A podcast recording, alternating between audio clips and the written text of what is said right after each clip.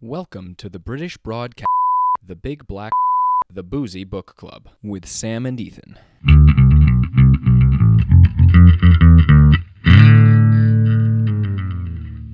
Perfect. I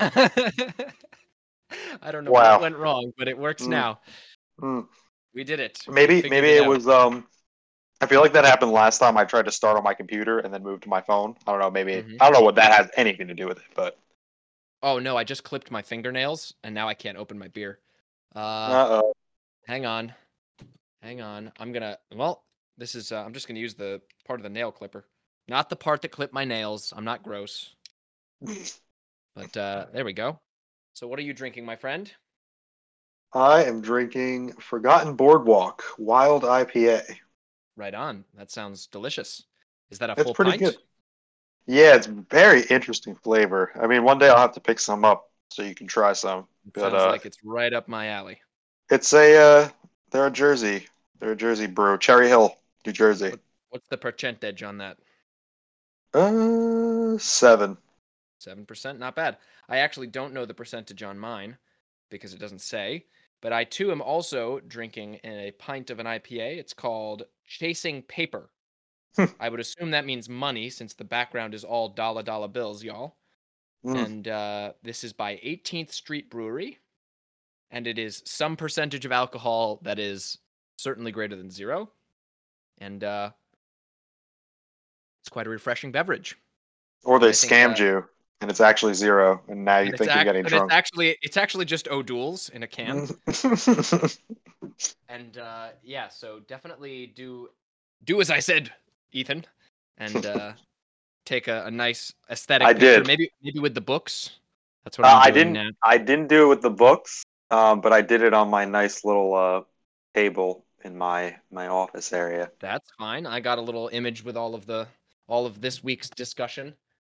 Um, but before we get into that, how you doing, my friend? How was your week? It was good. It was a good. I had a, a short week. Um, I was off on Friday, which was quite nice.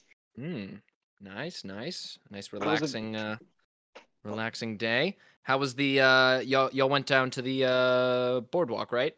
Yes, we did. We did the beach and then the boardwalk, and it was a good time. Good time. very y'all good get, time. Get y'all get schwasty. Uh, not at the beach, but like when we went uh to the boardwalk after, we had a couple Indeed. drinks, Indeed. and that was a I, good uh, time. Yeah, I missed out on We're- that unfortunately, but um, we missed you greatly. I appreciate that. But I did I did slightly make up make it up for myself today, and I went to the beach. And I Nice. finished I finished my books on the beach. Um, which was Today was just as good of a beach day as yesterday. it was fucking sweltering, my friend. yeah, it was uh, really hot today, but Thank thankfully the ocean was bone chillingly cold. So thanks thanks specific heat of water. Um, yeah, so that was quite refreshing, and I uh, I finished my short little makeup books for our for our transgression last week or last episode for being late and not Nice. finishing my book then. Uh, but yeah, it was uh, I, I think I might have caught a little too much color in some spots, even though I did uh, slather Mm. myself. Well, okay, I, I won't lie, I didn't really slather myself in sunscreen, but I did apply it twice over the course of four hours. That probably wasn't enough though. I think I put it on three times, and I still got a little crispy on my shoulders and knees, which are just like two Your spots that. knees, interesting. Yeah, you know what? Sunburned on my knees. Maybe It was just hair- the the way I was sitting was pulling my shorts like above the knee. Mm, So like I was sitting, you know, I don't really like. I'm not like a tanner. Like I don't lay out in the intention of getting tan, but Oh, I like, do. Just the, I love the way I was love sitting, I guess just got my knees a little crispy. I put a lot of sunscreen on them, so I mean, I don't, I don't know. I guess it just happened. Mm. Such is life. Such is life, and those UV rays, my friend. That's right. Uh, and there was not a cloud in the sky. the Yeah, there was barely days. anything. There was barely anything today, so I I was melting. It was Mm. boiling outside, absolutely Mhm. sweltering, as I said. Um, not really much else has gone on, so I mean, I don't, you know. Hopefully, the week was relaxing for you. Shall we get Yeah, into uh the boogie books? Let's get into the boogie books.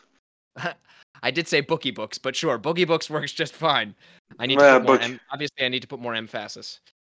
Um, I'll just talk with the weird drawl for the rest of it if you want. I think you just um, that just makes you sound drunk. That wasn't even does. a drawl. Yeah, well, yeah, you know, a drunken drawl. A drunken Um, drawl. Yeah, something like that. All right, so uh, I'm just gonna start off with the last little bit of the universe because I finished that um, earlier last week because I Nice. finished it by the time we uh, recorded that episode. Right. Uh, the Universe by Isaac Asimov, uh, from whom I've borrowed from you another book specifically about the star Alpha Centauri, the closest one to us, other than, you know, the one we all know and love. Um, but yeah, so I, I, there's not really much else to say about it because I mean, it you know, it was as I said, a collection of the development of knowledge in astronomy um, over the course of the last two thousand years. Um, but I just thought it was funny because because event you know in 1966 when the book was released, all the stuff that we knew we didn't know before that was the same, right? So him telling me about when we realized that you know there were other galaxies in the 20s, that was still true in the 60s that that happened in the 20s, right? So Right. that's not new. What was interesting was when it gets to things that we have now figured out that he didn't know about. Because he mentions we're getting this really, really pinpoint sized radio source in the middle of the M87 galaxy that we can't explain, and it seems really strange. And now we have the picture of the black hole that's at the center of it, which is kind of crazy. So it's like, you know, the entire time I'm he's like lecturing me, like blah blah blah, you know, like all of these things that we've figured out, and this is the order it happened in, and it's all been an amazing discovery. But then I don't know something, and I can stare at the book with a with a with a smug smirk on my face and say, "Hmm, but I do, Mr. Asimov. I do." know." and that's and that's all I had to say about that. So why don't you tell me about uh, uh, you know, a little a little something you read? uh, the first thing that I read was Cat's Cradle by Kurt Vonnegut. Ah, yes. That was hilarious. I mean, And that's it. Next book. No, I'm kidding. Um. I mean the, the the humor is just like he has such like a so, he's so witty um, that it kind of just like the absurdity of the story that he's telling in the pace that it moves at and just like the silliness of it is Mhm. just like I can't help but laugh. what's like the the gist? So it's about this reporter who is basically writing about how the world ends. Oh, Um, but he's writing about it like he tells you that from the beginning. He's like, "This is a story of how the world ends." So he is sent on this assignment to write a story about this scientist who was like an eccentric kind of weirdo uh, who worked on the Manhattan Project. I mean, he's a fictional character; he, he wasn't real or anything like that. But um, super eccentric guy, and like he has like these eccentric children, and just like the way that the people like the he runs into people and the conversations he has with the people um, is just so funny. Uh, like it, it talks a lot about like there's a part where he goes to a country that is kind of like a banana republic sort of situation, and one of the like the department store. yes, exactly like the department store. It is run. There's clothes everywhere. Can I get a, Uh, that in medium? but um, the way that the story just like I don't know, I I really recommend it to anybody because it, it, this, the chapters are super short, so it's like it's not a hard thing to just like read a couple pages of a chapter and then be like, all right, that was funny. Let me just keep going. Like I find that the books I enjoy the most sometimes have like short chapters because you can just kind of like they're natural stopping points Hmm, that you yes. can just be like, all right, cool, I'm done for a minute. But then also, if you're like, eh, I got five minutes to kill, let me just read a couple pages. You like you'll you progress through it so much faster. I agree. It's almost like uh somehow it's like it's it's a momentum builder, right? It's Mhm. like, ah, that I love that the last page has this big gap on it. Well, I can just fall right into the next one then, can't I? It's like, you know, it's just somehow somehow it it it it's it makes it easier to see that there's there's the the the little ending page of the chapter. You know, I, I like I like getting to it and then it's like, all right, well, all right, on to the next one. You if you insist, book, if you insist. And you would Um, very much like the um, like there's a religion in for this island, Mhm. um, and that the whole point of the religion is it's all like just lies. Like the whole thing Wow, is just no lies meant to make people like ha- like that's what it's like expressed purpose was. Like the guy who founded the religion was literally like, yeah, I'm just gonna lie to you, uh, and you're just gonna like find everything I say so prophetic and like uh, profound. And like that he does. sounds like that, that just sounds like Scientology. Well, yeah. I mean, I, you know what? I wonder when this was written because I wonder if it was around the time Scientology was coming out. I wonder if that was like well, even on his Ron radar. Hubbard. L. Ron Hubbard was writing his books like he was. The people were starting to like get into Dianetics. I think in like the fifties. Okay, well, this was 60s. This was written in 63. We, we can look up Dianetics. Dianetics was published in. No, I, I want the I want the L. Ron Hubbard book. Come on. Uh, Dianetics was published in 1955. Hmm. Really, really, it's that old, huh? Damn. Yeah, yeah. Yeah, yeah. He uh yeah, he was a big uh big writer. I'm pretty sure most published author of all time. Yeah, probably. I think so. I mean all of his books were rather short. But yeah. Not, not, not. Uh, I, I, not fair when you uh, require all the people in your religion to, uh, your quote unquote religion to buy. yeah, well, well no no I mean, that's that's like- that's that's the that's the selling of the book. I mean, he's just published so many goddamn books. Oh yeah, Like he's the most published author I think in in history if I'm not mistaken. Uh, if you count each individual work as its own individual thing, as one generally does. Um, you know, we can't just because we disagree with him on most stuff doesn't mean doesn't mean you can't count that numbers n- that number. I don't know. What were we talking I- about? I- we were talking about Cat's Cradle, right? Like, uh, Yeah. because you said there was a religion of lies, right? So it's yeah. I mean, But- he, he kind of tackles like the this. He satires a lot of things. Like he satires like you know, uh, those kind of banana republic, like the strong arm banana republic sort of things. Yeah. Um, just like the absurdity of like a religious institution that was kind of working in tandem with the regime to keep you know the people in poverty and Yeah. just like just like it was very funny to read uh especially because like the one that i had just finished reading the parable of the sower was kind of like a dark end of the world story and this was Mhm. like such the opposite of it okay. It still sounds pretty depressing, but it Well, probably is like Kurt Vonnegut depressing. it's like yeah it's like well i mean it's like absurd because it's not Yes. like parable of the sower is like if i take the current conditions of the planet and i project into the future 30 years what do i think could happen and how that would impact people for real and Yeah. kurt vonnegut is just like i'm just going to take all these things and write a really fucking silly story about it Hmm.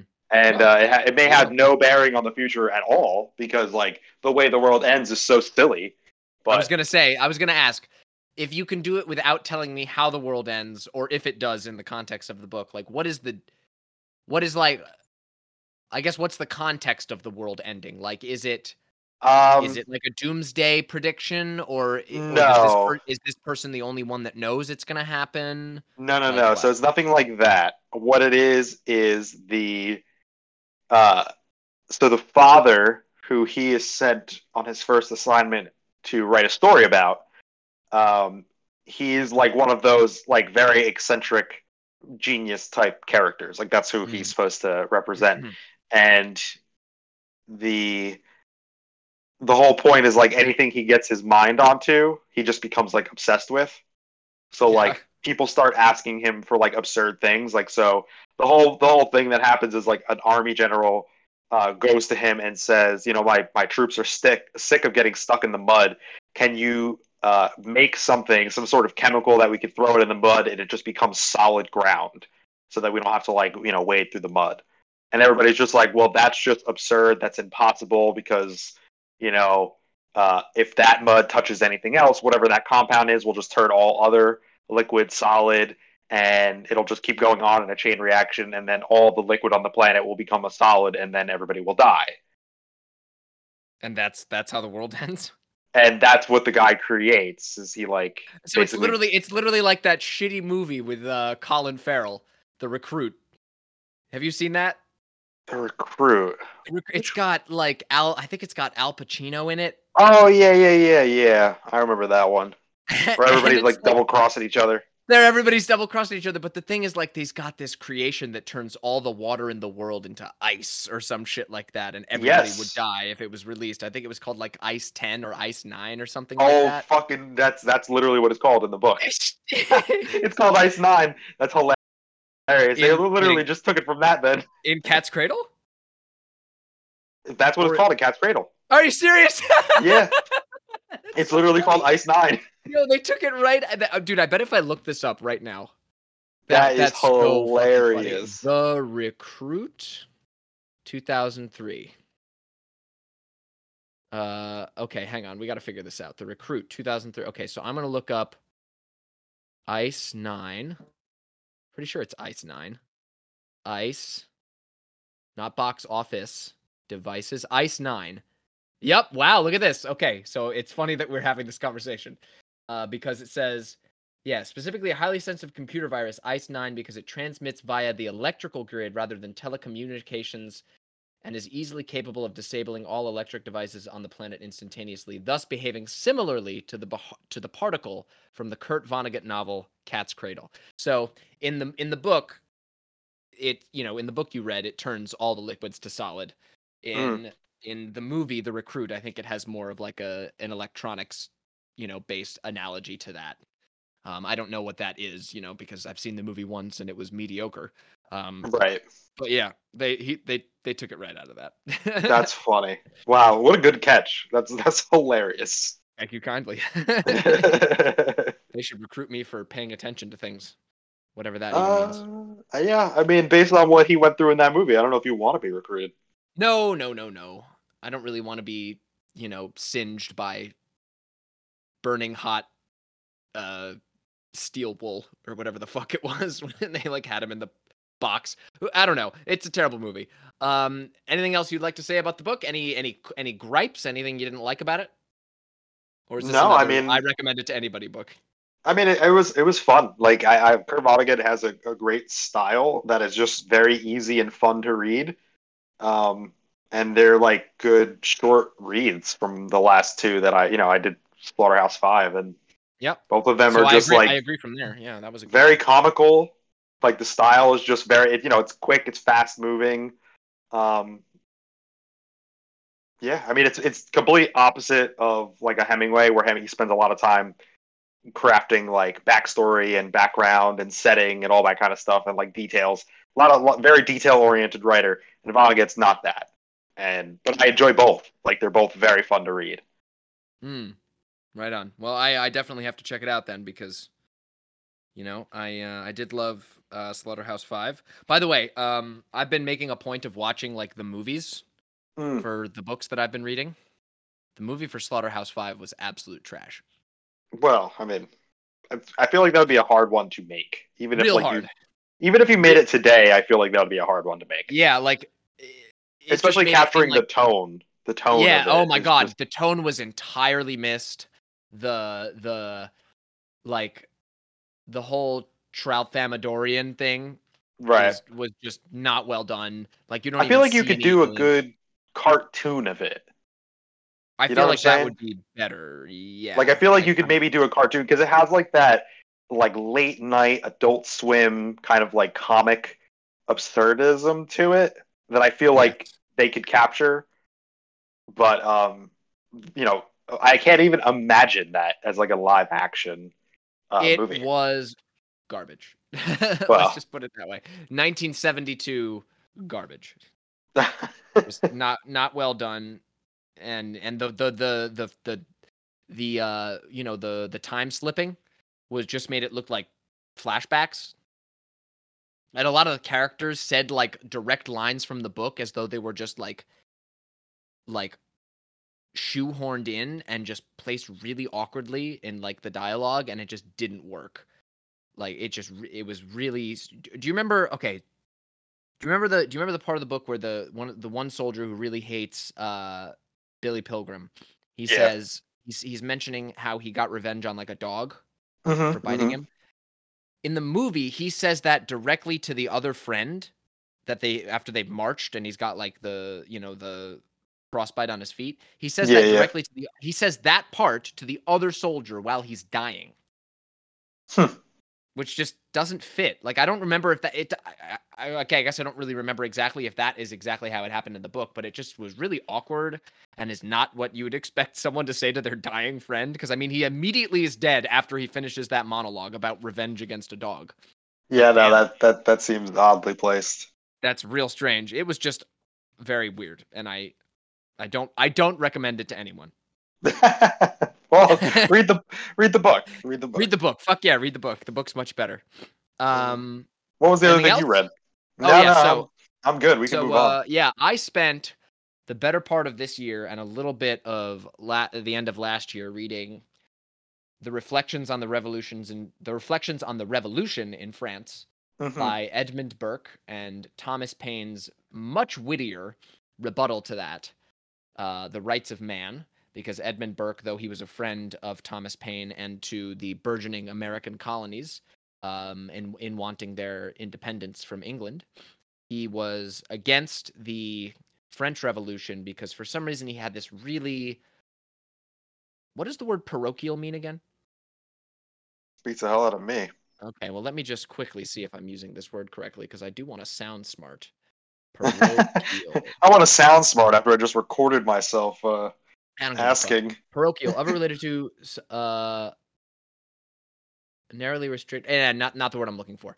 Um, Edmund Burke had this perspective of like really being in favor of rights being established in the past and like not not right, but like the the the power overseen. Like he was really in favor. He was a Tory, pretty much, really in favor of like uh Like kind of like tradition dictates power. traditional traditional tradition dictates power essentially. Um except he had these really strange um you know outcroppings from that you know aberrations from that. Like he wanted the colony the american colonies to be independent. Um he was an abolitionist uh so was thomas paine. Um and they were good friends on those aspects but then he vehemently thomas paine vehemently disagreed with edmund burke on the revolutions on the revolution in france um, which Edmund described as the most astounding occurrence in history or something like that. Um, and so Christopher Hitchens, one of my favorite authors, uh, may he rest nowhere. Um, he, say uh, rest in peace. I mean, I- or at least peace is Jesus. Pe- rest in pieces. Yeah. Well, I mean, I'm just more, you know, evoking his his. I mean, you already you already said may he rest nowhere. I mean, the, the he doesn't exist. He's not resting. He's dead. I know, uh, but, whatever. my my point was to really point in the direction of uh, his atheism, I guess. Um, but yeah, Christopher Hitchens, great writer, very very astoundingly uh, well read and well written individual with a with a vocabulary that I've never had so much like I've never had to look up so many words reading something as when I Hmm. read a Christopher. You need Hitchens to book. read more uh, old philosophy then. I'm really all right, to be honest with you, but maybe. Um, so he wrote a book. So there was this series of like eight books called Books That Changed the World. And there was one on the Bible, one on Das Kapital, one on uh, on war, one on on the uh, on the origin of species. Uh, there was uh, the Wealth of Nations, the Quran, um, and they're all written by different people but Christopher Hitchens did one on Thomas Paine's The Rights of Man, and described by the Los Angeles Times brief but potent, mixing biography, criticism, and philosophy. And uh, it's a, a a short little treatise on the rights of man, where he sort of you know uh, more or less agrees with Thomas Paine's perspective about how you know we should be we should be uh, allowing the generation that stands now to determine itself and not have it be based on you know the the whims and wills of long dead uh anachronites if i can make up a word. That's just Uh, incredibly radical. yeah right? Incredibly radical. Um in fact the second part of the rights of man is essentially like a giant um uh what's the word i'm looking for? It's like a a guidebook to developing a welfare state because he lists out like okay we could be appropriating this much money for these people this many for this you know every year until this age and then they could take out of this fund this much every year until the day of their death and we could support you know we could we could raise children out of poverty because of based on this population you know and this amount of taxation. Of course that's all in the context of 17 and 1800s uh you know england but it's you know very forward thinking at least from my perspective. Um and so i i, I my my father who is very uh, interested in the founding fathers, uh, I I made the point to say, "Wow, Dad, you haven't read anything and everything that was ever written by or about the founding fathers," because he claims or says that he has not read the Rights of Man, and uh, I would say that he should, uh, since um, ostensibly as a libertarian, he's not in favor of a- quote unquote welfare state. But uh, well, you know, if the founding fathers are right about everything, you know, then he he must be right, right? Um, obviously, they're not right about everything because some of them owned and fucked their slaves. Uh, but that's not good. So don't do that. don't don't do that. Um, but yeah, so now that I'm now that I'm off that stupid tangent, um, yeah, Christopher Hitchens just writes really eloquently about the different aspects of Paine's life. So um, he there's the chapters like Paine in America, Paine in Europe, not agony like P A I N E. Uh, poorly, poorly worded. well, yeah, but like, I mean, Just put his first name for that. that- exactly that. Thomas in America, Thomas in Europe. No, but like if if it was just Pain without the E, which was originally the spelling of his last name, this book would be enormous. This would this book would be huge if it was just like the agony faced by the average person in America and in Europe. like no, no, definitely not. So you know, like his life in America, his life in Europe, um, and then a chapter on part one and part two of the Rights of Man. The first one was actually dedicated to George Washington, and the second one, the Marquis de Lafayette, uh, because he- Lafayette. he He, he made an appearance in Hamilton. I'm pretty sure. Lafayette, he um he was really um or Thomas Paine felt that Lafayette was sort of going to be the harbinger of the next the next uh iteration of of Franco government you know like because of the overthrowing of the monarchy and he was actually he he he more or less pulled okay so do you remember how like do you remember when the revolution started and like the british the british soldiers fired on those people in boston Yes. right The Boston John- Massacre. The Boston Massacre, and then John Adams defended those soldiers in court. Yes, yes. Yes, I've seen the so Tom- series. I've seen the series. Exact, exactly. So Thomas Paine essentially did the same thing for King Louis, That's and was like, and we're and was like, we really probably shouldn't kill him, uh, because we probably shouldn't kill anybody, and he managed to convince a few and he people. clearly he clearly won that that case. Yeah, yeah, yeah. No, he clearly won, and then somebody slipped and pushed Louis into the guillotine, and but no, uh, he convinced a few people in like this this court of people, I guess you would call it. I don't know what else to call it. There's probably some French word for it. Uh, There were no yeah, goats in this court. uh, not that I'm aware of. Maybe a Damn. maybe maybe a maybe a hummingbird. I'm not sure. But uh, yeah, so he managed to convince a few people, but then uh, the majority still made their call, and uh, it was off with his head. But uh, yeah, I just think it's very well written. I think I think reading this book would sort of necessitate you reading The Rights of Man first. I definitely don't recommend anybody reads Reflections on the Revolution in France. Not because I don't think you should read things that you disagree with. Uh, it's precise, uh, you know, I believe precisely the opposite of that. But it's just so poorly written. Like it's the most meandering, long run-on sentence bullcrap ever. It's just so painful. He doesn't he doesn't say revolution in France until page 86. Whoa. Like it's just so ah yes, British you know, long pontification meandering through the point I'm trying to make, eventually getting to it, thee, thy, thou, pencil. You know, like it, just really, really protracted and tedious to read. Not to mention all of the Latin allusions. Oh my god, I literally had to look up a website that was like, here's all the classical allusions in the reflections on the revolution in France, translated into English. So that took me a while. Um, and the Rights of Man is just so much better written and is witty as fuck. Except when he gets to the part where he's like literally listing out financial things for like the welfare state part. But you know, that's that's that's good in and of itself. It doesn't really need to bored be of witty. numbers. What's up? You got bored of numbers. I listen, when it's just lists of dollar amounts or poundage amounts, it's not really that interesting.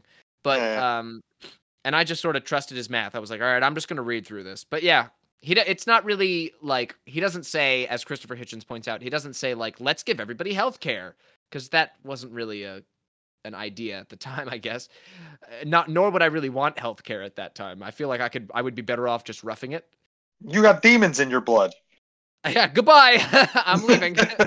I'm gonna go live somewhere else now and die peacefully. we gotta Um, cut your nipple off, bleed you a bit. Oh my god. Um yeah, so but he was like, yeah, Thomas Paine wasn't really like about making a safety net. It was more like lifting people out of poverty in a sense, which I don't think are necessarily the same thing because I think the safety net sort of implies like okay, maybe you've fallen out of uh quote unquote favor with the financial world and you need help, right?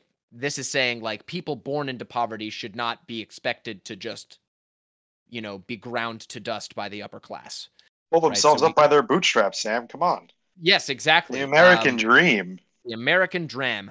Yeah. Um. And I, what's kind of funny is there's some there's a poem at the end of this that I'd like to read because it's it's neat. It's a very clever poem. So it says, uh, and this is in the last. This is in the conclusion of the book, a couple pages before the end. In the year 1798, seeking to choke the influence of French and other revolutionary opinions in their own backyard, the British authorities jailed the radical Irish nationalist Arthur O'Connor. As he was being led away, O'Connor handed out a poem of his own composition that seemed to its readers like a meek act of contrition and a repudiation of that font of heresy, Thomas Paine. It reads The pomp of courts and pride of kings I prize above all earthly things. I love my country, the king, above all men his praise I sing. The royal banners are displayed, displayed, and may success the standard aid. I fain would banish far from hence the rights of man and common sense, confusion to his odious reign, that foe to princes Thomas Paine. Defeat and ruin sa- seize the cause of France its liberties and laws. And then Hitchens goes on to say, if the reader will have the patience to take a pencil and take the first line of the first stanza and then the first line of the second stanza and then repeat the alternating process with the second, third, fourth lines each and so on, he or she will have no difficulty in writing out quite a different poem. And that one reads The pomp of courts and pride of kings I fain would banish far from hence. I prize above all earthly things the rights of man and common sense. I love my country, the king, confusion to his odious reign. Above all men, his praise I sing, that foe to princes, Thomas Paine. The royal banners are displayed, defeat and ruin seize the cause, and may success the standard aid of France its liberties and laws. And then Very Hitchens nice. says, and then Hitchens says, how much the British have suffered from their fatuous belief that the Irish are stupid. I love that Uh, man. And uh, I only wish he were around today to excoriate the the happenings of the day. I would I would love to hear what he has to say about it, but we haven't such luck, and reality is not on our side in that regard. Boo hoo hoo. Hopefully, he would rescind his support for uh, the Iraq War based on the. Well, that's for a little later, Ethan. Why don't you tell me what's The next outcome. on your docket? Uh, well, the next thing that I did two short ones that I'm going to count only as one because the Old Man of the Sea was only like 120 pages, I think. Yeah, 125 pages. But then I also read the graphic novel My Friend Dahmer, which you Yeah, so so, let's just me. let's just alternate between them because I still have two more little ones. So, Sure. uh, so uh, I did. I did My Friend Dahmer first. Um, I really enjoyed the art style. It gave me um, like a vibe of like The the, Creep? old what? gave you the creeps. No, well, I mean, it, it is like a little creepy the style, but it gave me like the vibe of like old skater, um, like drawing style, like the Tony Hmm. Hawk. I don't know if you were into like Tony Hawk or any of that kind of stuff, but like that kind of No, but I know what I know what style style. you're referring to. It's like really, Yeah. uh, it's it's sort of it almost looks rudimentary. It's almost intentionally Yeah. rudimentary. Yeah, yeah. Um, but I really enjoyed the art style, and the story was was interesting because I mean I'd seen the movie. This is one of the few ones that I've actually have seen the movie. I saw the movie maybe when it first came out on like you know uh, DVD and cable and stuff like that. Um, I watched it. Um, What's a cable? ah? Oh. But um, it was a it was a fun movie, especially because like, but I think the the the comic is a little better, or the graphic novel is a little better explaining. Like I enjoyed his um like introduction and end bit where he kind of like explains a little bit more. Um, you know, and, and the amount of research that he did his himself to like kind of get a little more background about because I'm sure he didn't know anything about Dahmer's home life until like much Yeah. much later. Yeah, that's the thing about the movie, right? Like we're seeing it from Dahmer's perspective in the movie. Right. So it's like it it doesn't exactly match, but it like you wouldn't want to just watch a movie and watch, you know, John Backderf go home, you know. Right, right. It's like in his house. Yeah, so go on. Well, I just I thought it was um like it, it's so it's almost sad. Like I mean the whole thing is sad, right? Because it's, it's obviously Jeffrey Dahmer. You know how the story ends and progresses. But I think when you know with a father's story, you kind of definitely get like one side of the home life glimpse, but you don't really get that kind of home life slant from what maybe uh, like a teenage Dahmer would have been experienced. Like just the way that the artist and the author contrasted, like he went home and this was his home life versus like Jeffrey went home and this was his home life. Yes. You know, like his very- mom- very loud and contentious and, and Very loud, his- you know, but Yeah, like his mom's arguing with his father either on the phone or like in person, and then she's having like those fits, and like you know these are the things that he he went home and dealt with, and um, you know his, you know I feel like after I read a father's story, like you definitely get like there's like this absence that his father like left. You know, his father tried in the way that he knew how to be a father, but like obviously for somebody who was struggling like Jeffrey Dahmer was, it, it was just so below what was needed.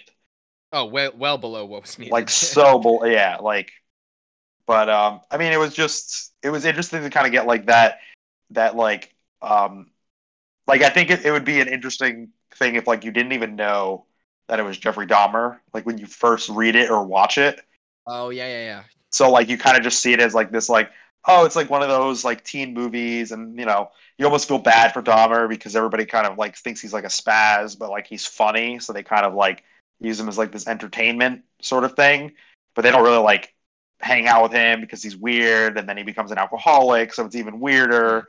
Um and they're kind of like just it- using them for laughs and that's like if that was like a yeah like if that was like a real teen drama like you would be like oh my god this poor kid these kids are assholes. And then you like in your brain can think that but then realize who this person is and like what happens and you're just like Yeah. oh shit Damn. like you get like a whole it, it kind of like immediately slants it in a different way because like I, i'm sure I think he that would be I think that would be amazing if it could be pulled off. The problem is, a, it's already been done with My Right. Dahmer.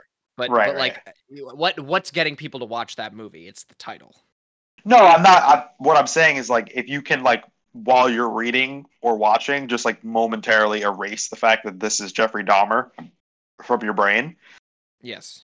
Then like it, it take the whole movie takes on like a total. It's like those those YouTube videos where they like take uh like movies like Elf and they make they're like this is what it would be like if it was a horror movie. You know, it kind Yeah. of takes it. My favorite like is it- Shining. Yeah, The Shining is hilarious. Um, but like if they kind of did the same thing with My Friend Dahmer, and they were like, this is like a teen, teen kind of like bullying flick in a weird way, and then Yeah. it just like Not the end of your- movie. not yeah exactly like that kind of thing. That's all I got to say about it. I really enjoyed it. I thought the art the art was really cool, and uh, I'm glad that he expanded from his original shorter version that he did back in the day. Indeed. I uh I thought his his little I always find it funny when like okay, so when uh, reading the uh the little outro to the comic book, right, where where where Derf Backderf is uh that's just his nickname to anybody that's listening. His name is John. But uh he um he he goes into like a a, a point about how like he he uh he denounces what Jeffrey Dahmer did. It's like does he think that like i guess people might go, come away from him writing this comic this graphic novel as just a cash ploy like is that what people think like because i feel like Um, soc- like society society's already made their determination about this person right like you don't have to you don't have to like moralize I think it, there's- right. You can just you can just write your graphic novel. We know we know you don't want him to murder people. Right. I think that there's um well the father did the same thing in his. He was like, listen, I'm not doing this for a cash grab. I'm not like, you know, trying to make money off the suffering uh, you know, that my son inflicted. He's like, I'm just trying to explain my story. Um, but in that that world of like, you know, true crime, um, I think that there's there's kind of this perception that the people who make money off of explaining whether it's like not like glorifying because there's obviously like shows like uh, forensic files and stuff like that that talk about these crimes but there is that that constant um, accusation that they're basically just like kind of trying to make money off of the suffering of other people like this tragedy you know I mean, what there i'm is saying there is some truly horrifically salacious shit out there that just There- exploits the the, Yeah. the horrific nature of these crimes. But I don't know if you're like this person went to school with this guy and is a graphic, like a comic artist. Like I, I don't know. I just whatever. It's it, it's a it's a small point. i feel like it was just like You- what? What? Oh Yeah. no, I was. I, I feel like it's just like one of those things that um, people feel kind of compelled. Like the people who truly aren't in it just to like make money off this tragedy. They they often feel like compelled to just be like, listen, I'm not trying to make money off this tragedy and bring up the pain of other people. You know, because I just read the JonBenét thing, and he, he pretty much said the same thing in there. He's like, I'm not trying to like glorify this. He's like, I'm trying to explain, you know, things that I think and understand about this case that maybe the common person doesn't understand because of the way that the media can pervert a lot of information. That you might not know this side of certain things from like my angle of what I know based on, you know, my access to information. And then that's I think what he was doing. He was like, listen, I knew Dahmer when he was in high school. You know? Yeah. I knew what that environment was like. And that's what I can share with you. Uh, because most people do not have that information. Same with the father. Like, I think that that accusation just gets thrown around, especially for, you know, when there's like a tragedy like that. Fair enough. Yeah, I'm just Um, saying. Anything anything you didn't like about it? Um, no, I mean, I, I, I feel like it was, a, it's a graphic novel. I mean, like, I, I wasn't like going in there being like, oh, I'm gonna learn so much new information. It's not, you know, like that's why I read the JonBenét anything because I was like, this is the Yeah. detective. He had all this access to files and information, and spoke to all the detectives that were on the scene at the time, and spoke to all these people. Like, this is what I'm gonna get new information from. I didn't go into this graphic novel being like, I'm gonna get more information, but it was fun. Like, it was, a, it was a good, it was well drawn. It was, you know, the story, the, the story was well done, and um, yeah, I, I graphic novel wise, it was fun. Very well I done. appreciate the uh, the recommendation and letting me borrow it. Yep. Now give it the fuck back. So uh, next, next would be on my list would be another Christopher Hitchens piece, which is from 2003. It's a collection of articles that he wrote for Slate magazine regarding the U.S. invasion of the country of Iraq. It's called the- USA, US. Oh, no, I'm kidding. I'm sorry. you bet. It's called it's called a long it's called a long short war, the postponed liberation of Iraq. And on the cover is the image of the uh, statue of Saddam Hussein being pulled down by a crane with onlookers uh, in front of a mosque. You can see the minaret. It all looks very, you know, historical. Uh, but this was in 2003, and just to give some context here, Christopher Hitchens has been was like a journalist for like most of his life, writing constantly, um, and he he would do a lot of you know in the field journalistic work. Like he went to Iraq in the 70s and plenty of other countries around the world to to investigate certain or not to investigate, but to to to uh, to publish things about the goings on in those countries, namely against despotic leaders. Uh, that was sort of his his bread and butter. And so he had a particular uh, hatred for Saddam Hussein because of the way he treated his uh, constituency. Um, and you know his invasion of Kuwait, and then after having been forced to leave, igniting their oil fields and spilling it into the Gulf, thus sort of destroying a lot of the environment uh, with regards to you know ease of access, drinking water, things like that. So, you know, I don't think there's any doubt in anybody's mind that Saddam Hussein was a really vile piece of shit. Um, you know, would gas people in his own country, would would his sons were just sadistic cunts that would murder people at their own wedding and just real really just fucked up shit. Um, but the the whole context of this little book that's a collection of his articles that are in favor of American regime change in Iraq is based on the entirety of uh, Saddam Hussein's really um, I don't know what the word would be. Uh, despotic is the only thing that I can think of. Um, really, just sadistic is another thing, I guess. Sadistic rule over the country of Iraq. Um, because there's certainly a lot to say about it.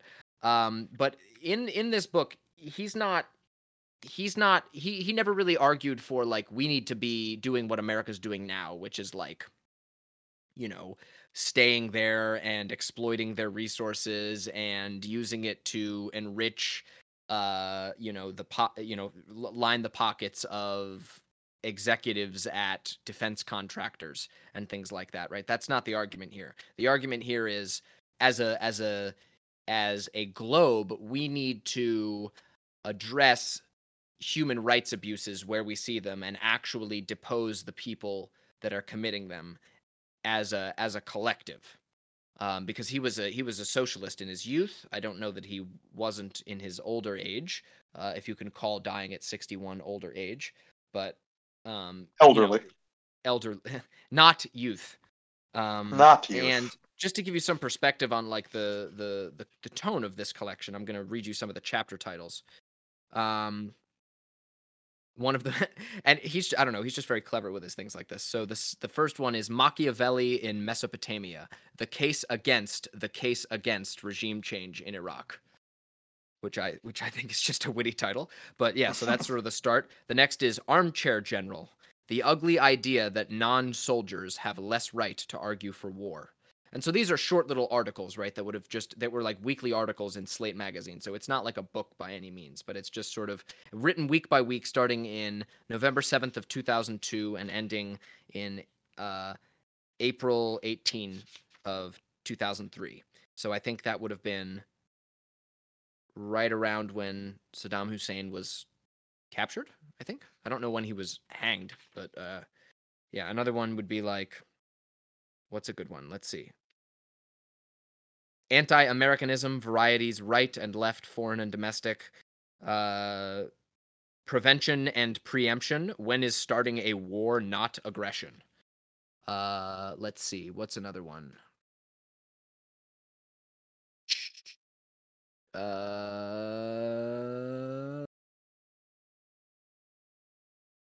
not talking Turkey, an ally we're better off without. So that would be like um, addressing the fact that Turkey, I believe, had had certain qualms uh, with Iraq, but or maybe or maybe it was the other way around. I don't I don't quite remember the details, but it's like you know he's talking about how Turkey has plenty of uh, you know skeletons in their closet, um, and and aren't don't really have a place to to speak on such things. You know, given like not not necessarily speak on such things, but you know their perspective isn't isn't necessarily welcome given their Armenian genocide and plenty of other.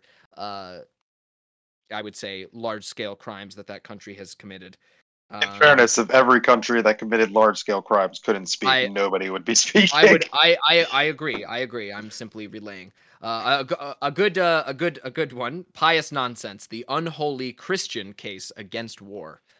Uh, so yeah, I mean, I recommend reading it just to just to get like just to have the perspective. I don't know. It's just well written as anything that Christopher Hitchens writes is.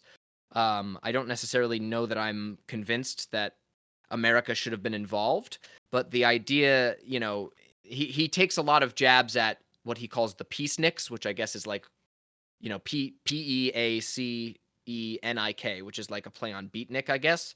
But like, you know, the people that would do the do the the protesting, you know, no war in Iraq, no war for oil, et cetera, et cetera. And I mean, he he brings up some like reasonable like responses to those things where, where where it all really gets summed up as into what I said before previously about how it's like we shouldn't as a nation turn aside when you know turn a blind eye to really horrific treatment of other people around the world.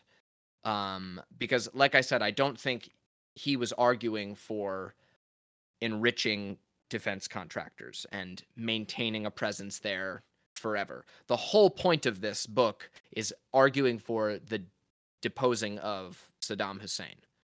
So right, right. that's the that's the that's the that's the gist of it. And um you know i i enjoyed reading it because i enjoy reading pretty much anything that hitchens has written. Um i don't know that i necessarily agree that the us should have been involved simply because of i have the hindsight of 17 years beyond this book being written and nine more years after uh, christopher hitchens' unfortunately early death but uh, yeah i enjoyed reading it just as a as a piece of journalism and uh, I don't really have much else to say about it. Yeah, at the very. I mean, I would have to read it. I'm actually, I actually would like to read it just to see what his arguments are. Yeah, I think it, you would have a hard time convincing me that uh, at least the intervention that we um we did, you And know, even if and are doing, even if it is as uh like I, I don't buy even the argument that we went in for the right reasons. You know what I'm saying? I know. Um, so, and then if we're gonna really like, I I uh, definitely agree with him on the uh, the principle that we shouldn't stand by while those things happen. The problem is like if we're not going to stand by while those things happen, there's a lot of fucking countries we're gonna have to start having to invade, uh, and that's how you basically get just another world war. Yep, and he uh, he makes he makes an argument as to why he thought that Saddam Hussein was a particularly sinister example of that, and so he felt that this was an you know like this was this was the one to do. Um, I think was his perspective. on it. Um, so you feel free to read it.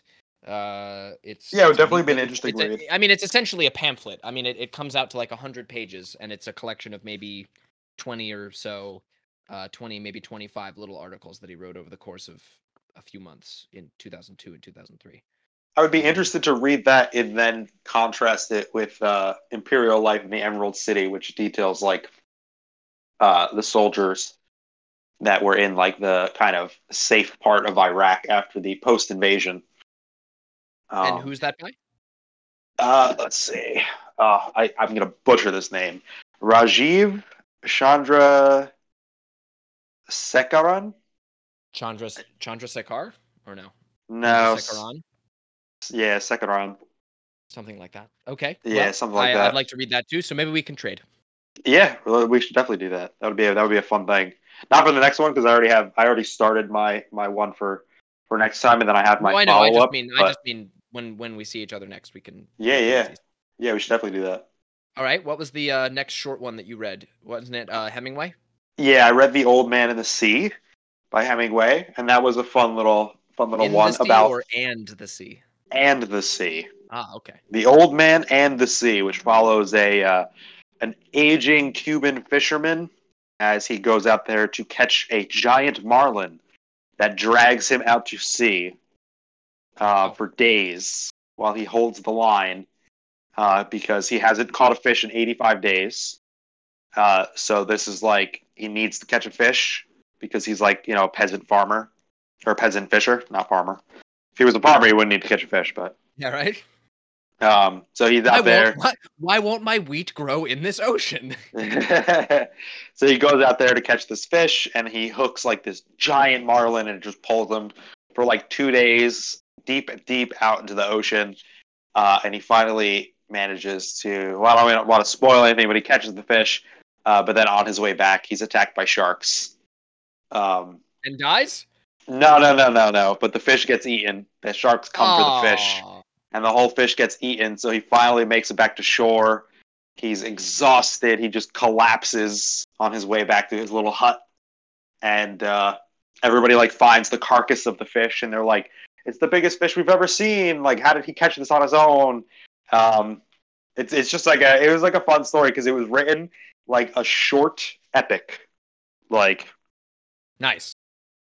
so it was like fun. It was like a fun little read because it was also short, and the old man is just like funny because he's like talking to himself. He's like in the middle of catching this fish, and he's like, "I wonder how the Yankees are doing." you're just like, bro, Really? what? yeah. He's I mean, like- I guess your mind would be elsewhere when you have no like immediately noticeable visual surroundings, yeah. Yeah. and and you're just looking at a line going into the water.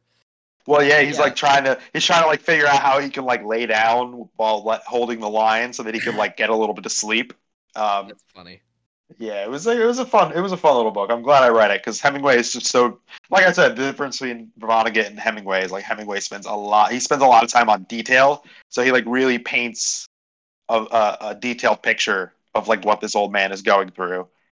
Um, and it, it's I, I I mean, if, especially if you haven't read Hemingway before, it's like a fun, it's a fun like introduction to like his style and um, his pacing in general. And um, It's- I mean, it's he's funny that you it's it's funny that you specify that detail because I remember reading about him on his Wikipedia article and it there's a quote from him of saying something about not needing to say things that can be inferred. Yeah, he definitely is good at that. Okay. So so that seems counter to that though. No, like he he he says what you need to know. Oh, I see. Okay. You understand what I'm saying? Like he's he's he says exactly what you need to know to like build the picture in your brain. Yeah, I suppose if you're out on the ocean, you probably need more detail just to make this. Well, it's it's it's brilliant because he like if it's like one of those things where like I don't I don't know anything about fishing. Right? Like Me I've been fishing like once in my life. I find it Mhm. incredibly boring. But he took a Mhm. thing that I already find incredibly boring and know very little about and he like explained it so fucking well and made it so interesting.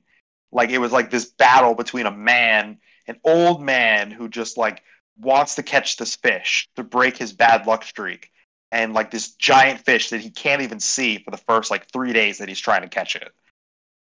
And he so just he doesn't like even know it's a marlin.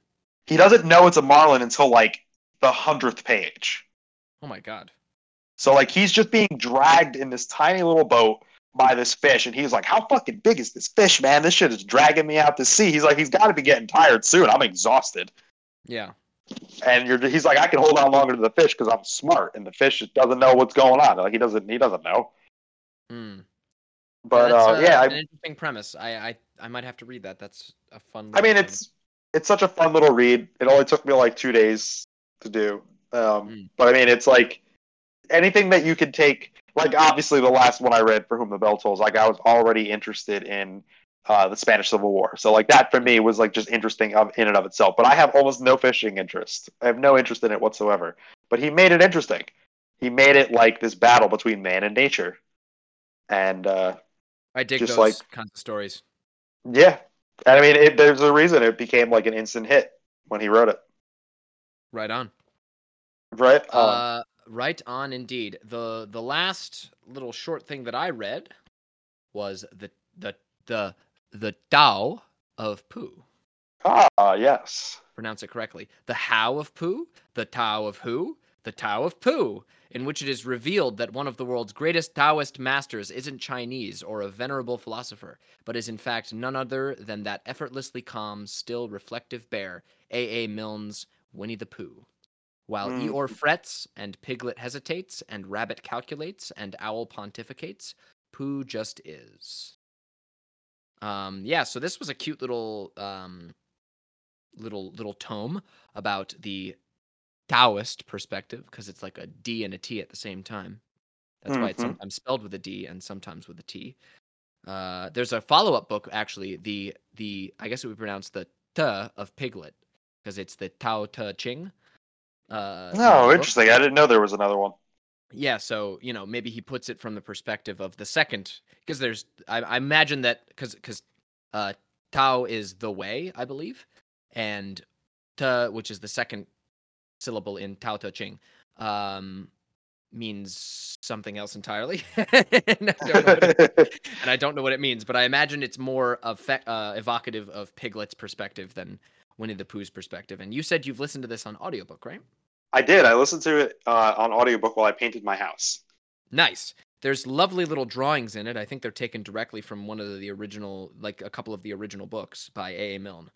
Um, and it's a yeah. It, you listen to it, so you know it's a it's a cute little. Uh, I guess I guess what it would what I would call it is it's like you're putting you're putting this philosophy through the through a filter of these characters that are familiar to people in the Western world, so as to maybe make it a little bit more um, That's cool. palatable, palatable to those people.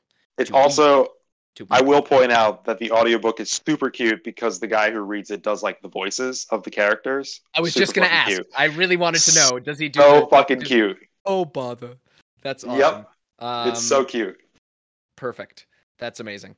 Um, I love. I love. It. It brought me back to like a bit of my childhood because I remember. Was isn't there like there's like Winnie the Pooh movies, aren't there? Uh, I believe there are, yeah. Yeah, and I remember watching those as a kid and like seeing that seeing like the text reflect that exact personality of each of these characters like brought me back to watching those when I was like a little kid and so it was very very nice to read. I read most of this on the beach today. Um and then the Oh, that must have been relaxing. It was, yeah. Uh directly following up a book about deposing Saddam Hussein. Really relaxing. Um, Such is life. such is life. Um but yeah, I so uh, it goes, as Vonnegut so would it, say. so it goes. Um, I thought it okay. So I thought it was a little. I liked how it was the the the narrator was um unnamed and it was just the person talking to the characters and wasn't really there so much as as just talking to the characters in some sense. Um, but I thought it was a little frenetic at times. Like some of the some of the things that were brought up were like, whoa, where did that come from? Like there's one part where they introduce like a radio and they turn on the radio and it's like 30,000 people have just died in five airplane attack or five airplane crashes at one time or something like that and it's like whoa! I guess we I that means I shouldn't listen to the radio. That's a I guess that's a Taoist perspective right? Don't listen to the radio. I don't know but I just thought that kind of came out of nowhere. I don't really it, it's I very guess- brief and sudden. I think the whole point is like don't get hung up on the problems of the world but like Well, I I guess don't some of it probably is a little forced because like there's only so much uh, Taoist philosophy that you can get like you know from actual Winnie the Pooh. You kind of got to throw in some wild real life shit, or not like real life, but you know. Yeah, I mean there was no there was no but well real life is a little loose here. There was no five plane 300,000 casualty accident in California in the 80s. You know, that, that never happened. if there were True, true. 300,000 people that died, I think we would have probably learned about it. Um it literally, I think it literally said 300,000 people. Like damn, holy shit. Uh There's but yeah, like I people. that is a lot of people. I just uh I don't know. I just really liked you know the the the I wouldn't even call it passive. Like what's the word I'm looking for? Like cuz passive sounds um like uninvolved.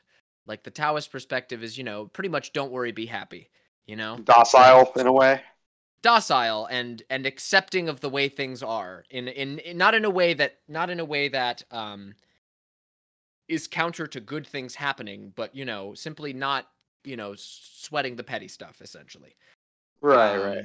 and that superimposed over winnie the pooh's antics i just really loved and uh i thought it was a very cute little um interlacing of those two things and uh it's no wonder this was on the new york times bestseller list for like 49 weeks and I Yeah, it was second one- definitely. what's up I'm sorry. yep what yep, you Oh no, I was gonna say I definitely thought it was just very cute, which is probably why. I mean, it was e- it was short, right? It's relatively short, it's only like 150 pages yeah and it's very big text by comparison to most books so so it's very cute, very short, very relatable for people because everybody pretty much knows Winnie the Pooh. You know, it's like Mhm. a pop culture icon sort of thing. Yes. And then, uh, you know, took like a thing that probably most people don't have any um, knowledge about, and was like, I'm going to explain it to you through this popular character. We should get, we Yeah, should get more. I- I- there should be more books like that. Honestly, I agree. very I fun. agree. I, I'd like to read the second one, which was actually on the New York Times bestseller list for like 59 weeks. It was for even longer than this one. Holy shit. Like 10, 10 years later. Um, and in fact, the uh, the author Benjamin Hoff in 2006 renounced writing books and publishing books because he was like fed up with the publishing company that he worked with and like the culture around like that whole thing. I don't really know the details of that, but I read up read up on him on his Wikipedia article today, and it's like the only the only website that publishes anything he writes that he will ever endorse again is his own. And Huh. like he, he's like, yeah, I'm good, thanks. I've done my part. I'm done.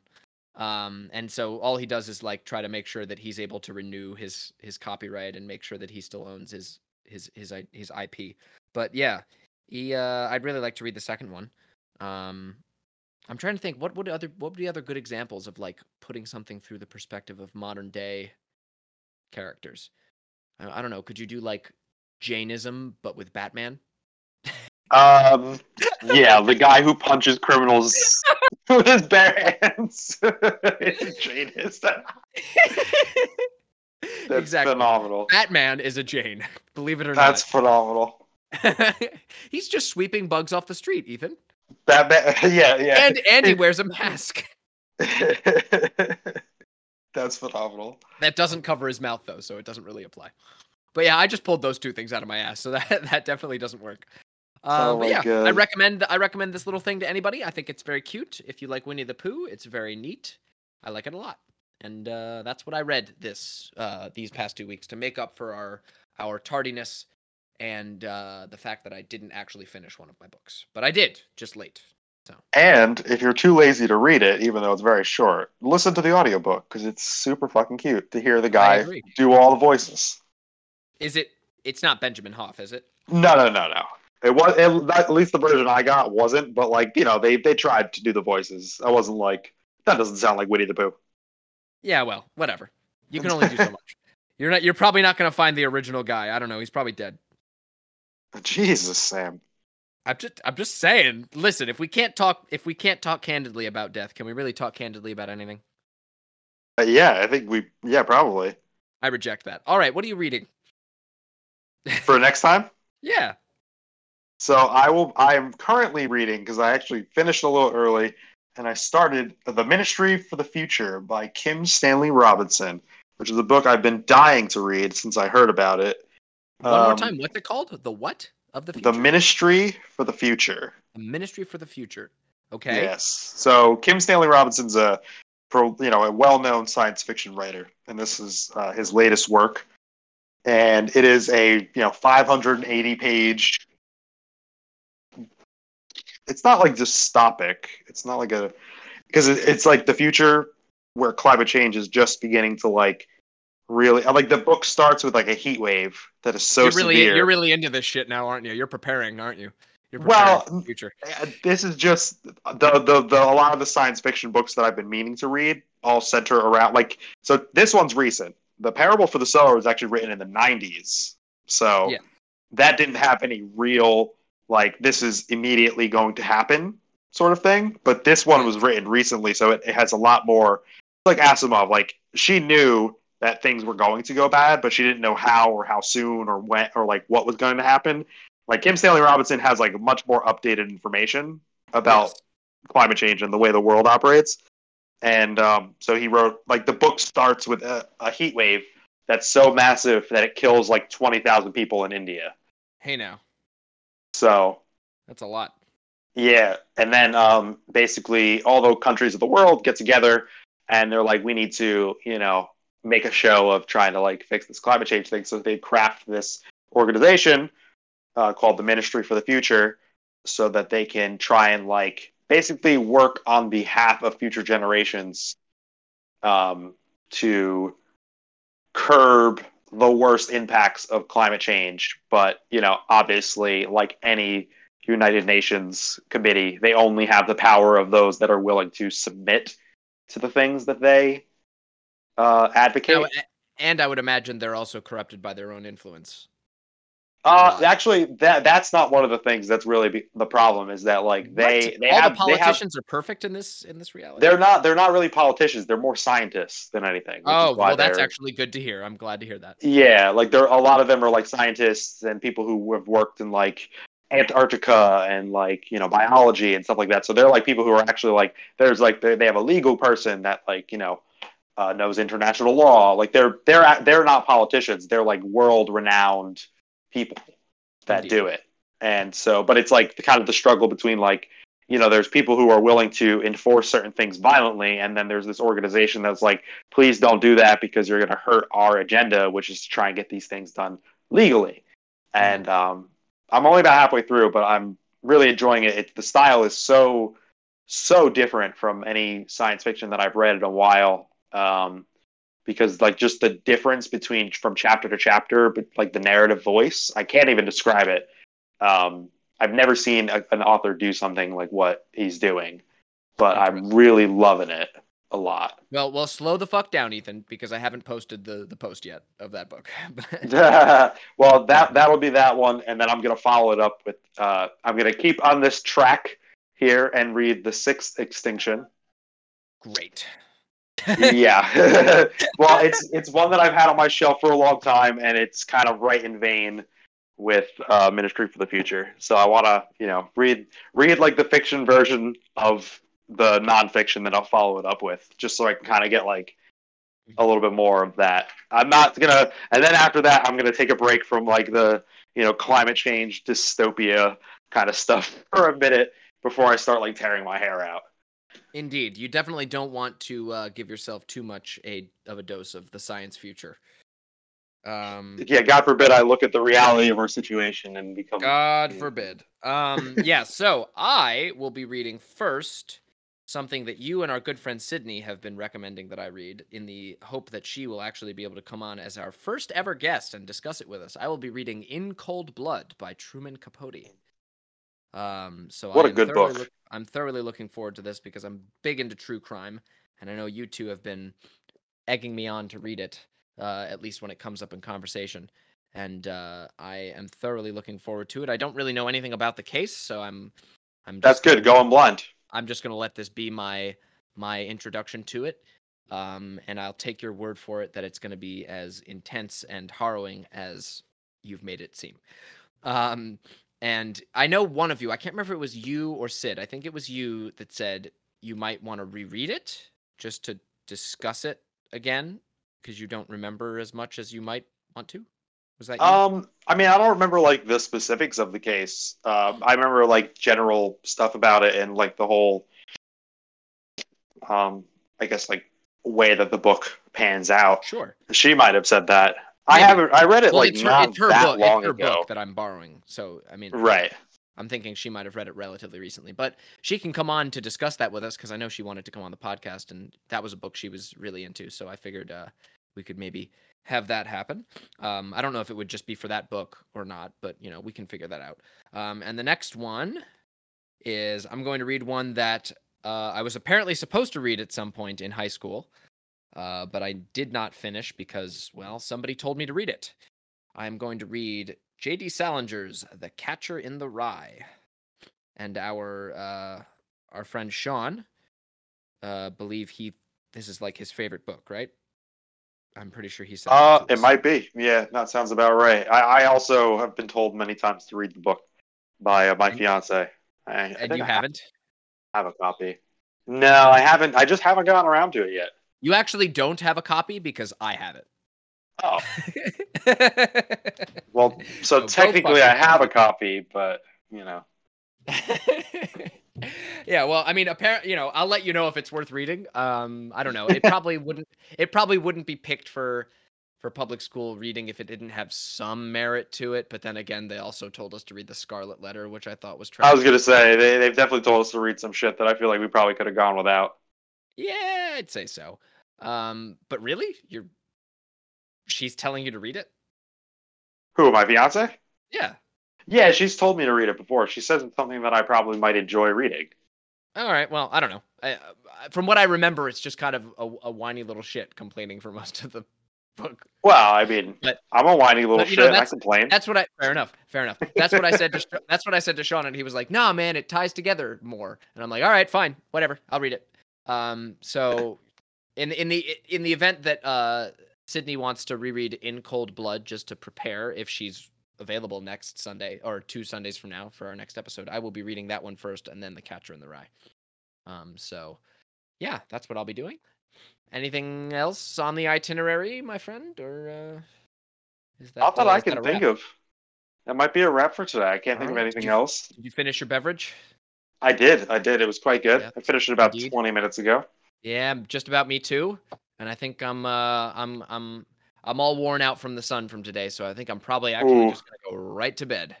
Yeah, the sun really takes it out of you. Oh, it sure does. Um, and it gave me a beautiful tan. Hopefully, eventually.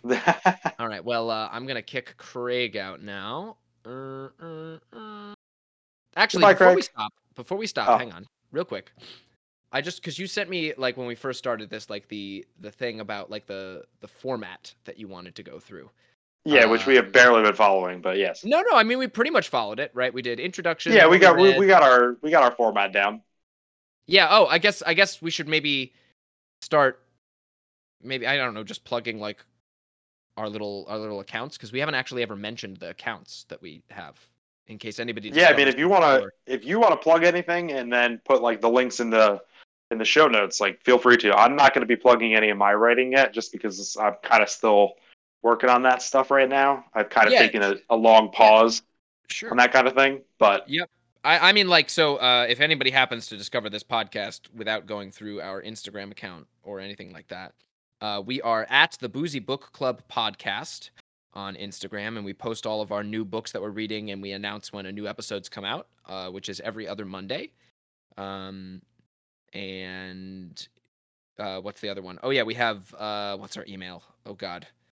Uh, the Oh. boozy Book- the boozy book club podcast at gmail.com so it's the same account name and so if you maybe have any book recommendations uh the five of you that are listening um five. we- That's we'd be- generous. we'd be happy to receive them um and i don't know anything else that you might want to tell us about uh but yeah follow us on instagram email us any neat book recommendations or maybe i don't know if you're just some guy that's or girl that or anybody else that's like hey read my book. And i'm like all right sure that sounds interesting i'll do that. Uh, but yeah more importantly follow us on instagram because i say so. Um and that's uh that's that's all there is to that. Um i'm gonna force craig out now because he's done recording. So uh that's bye from me. That is bye for me as well, and we will all Bye. talk soon. we will all talk soon. Goodbye